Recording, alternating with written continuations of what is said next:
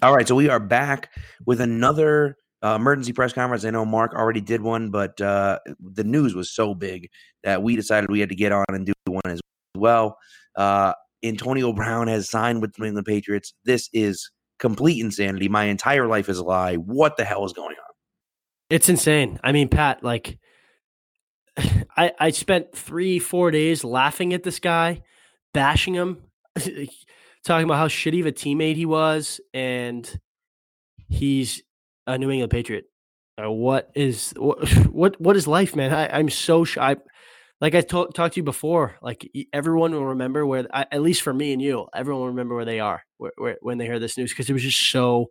It was really out of the blue, honestly. Yeah. I know, like you get the thing about yeah. Patriots take these guys in, right? Like Haynesworth, Dillon, Moss.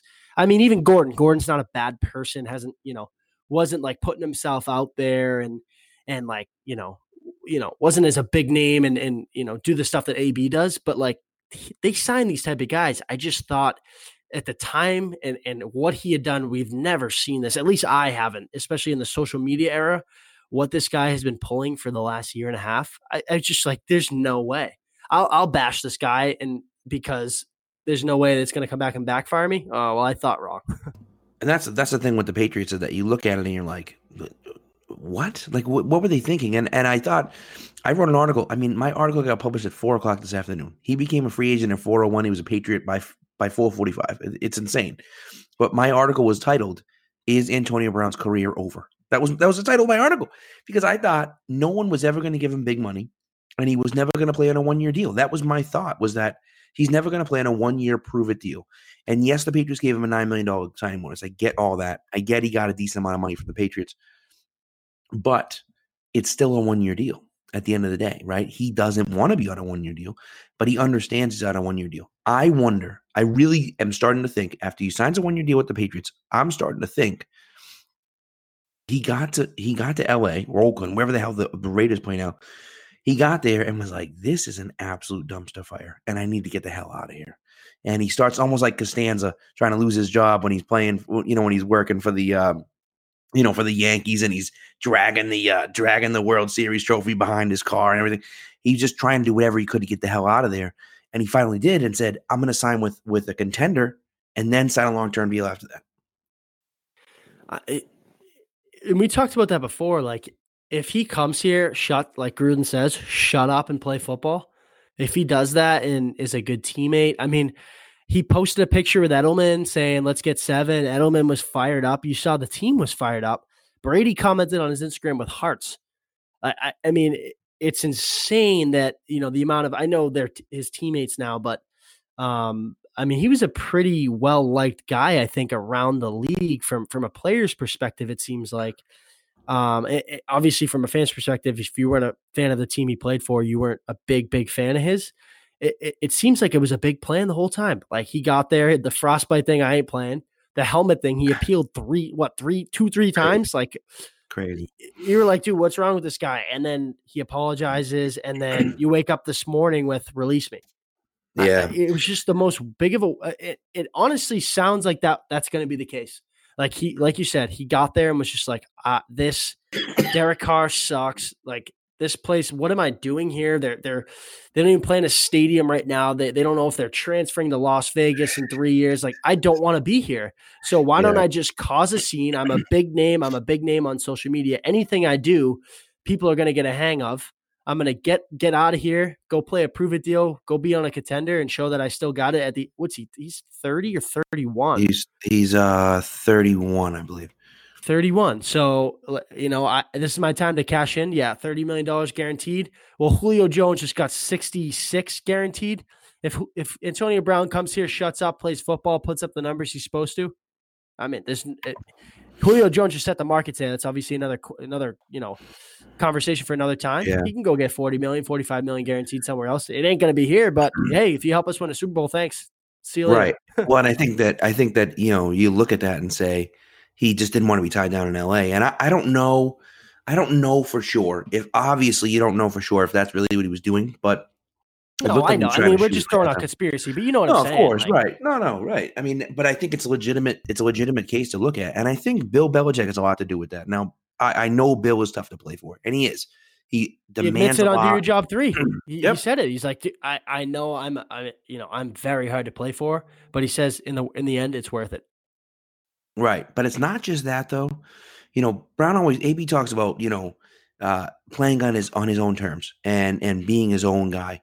If you look at Belichick, I really do think Belichick has made a concerted effort in the in in the past few years to really let guys be themselves. Look at Brady with all the pliability and the TB12 and you know the way Gronk has been and you know all these different guys doing different things off the football field. Even Marcus uh, Martellus Bennett a few years ago. I think that he thinks he's going to let him be himself as long as he doesn't mess with the team. He can be who he wants to be. And that that's kind of the mindset he's had with a lot of these guys, right? I know we talked about it before the show that he and, and I mentioned it earlier that he had Moss. He had, I mean, Albert Haynesworth never made the team. He had Corey Dillon, Ocho Cinco was here. You know, the list goes on and on. Um, it- be yourself, but as long as you're not messing with the, the mojo and the culture of the locker room and, and just, you know, go out there and play football if you're going to be the best player you can. However, you're going to act off the field on social media, whatever it is, like listen, it, it's a different era than it is. And I and I said this. If Randy Moss and Corey Dillon and Ocho Cinco, I know he kind of he's on social media now, but you know, in the bulk of their career, had the era that Antonio Brown's played for, would they be as bad or or, or just you know would would they be like him? And and I think they Right. would. You know, the, Yeah. the, the type of people they were before they got to New England. Right. No, it's a good point. I mean, because you, don't know, right? These are cameras around these guys all the time, and they're trying to build their brand and trying to do this and trying to do that. Like you said, man, if he just shuts up and plays and does what he's supposed to do, and Bill kind of lets him be the guy that he wants to be, he could get that huge contract next year, and that's really and, and get a ring in the process, you know. So it's, I mean, it's it's a win-win for both sides, and the Patriots too are going to sit him down and say, look, either you do what you're supposed to do here, or you're gone. And if you leave from here, who the hell is going to sign you? You know, this is your shot. So make it count. Yeah, and it's one of those things too. Like, you know, it, it, I, I was always wondering too if if Bill wanted him here or it was kind of vice versa. You know, did, with the with the relationship with Rosenhaus and Bill, did did that kind of spark things? That's an interesting question. I mean, but beside the fact to kind of wrap things up here, they're loaded, loaded, man.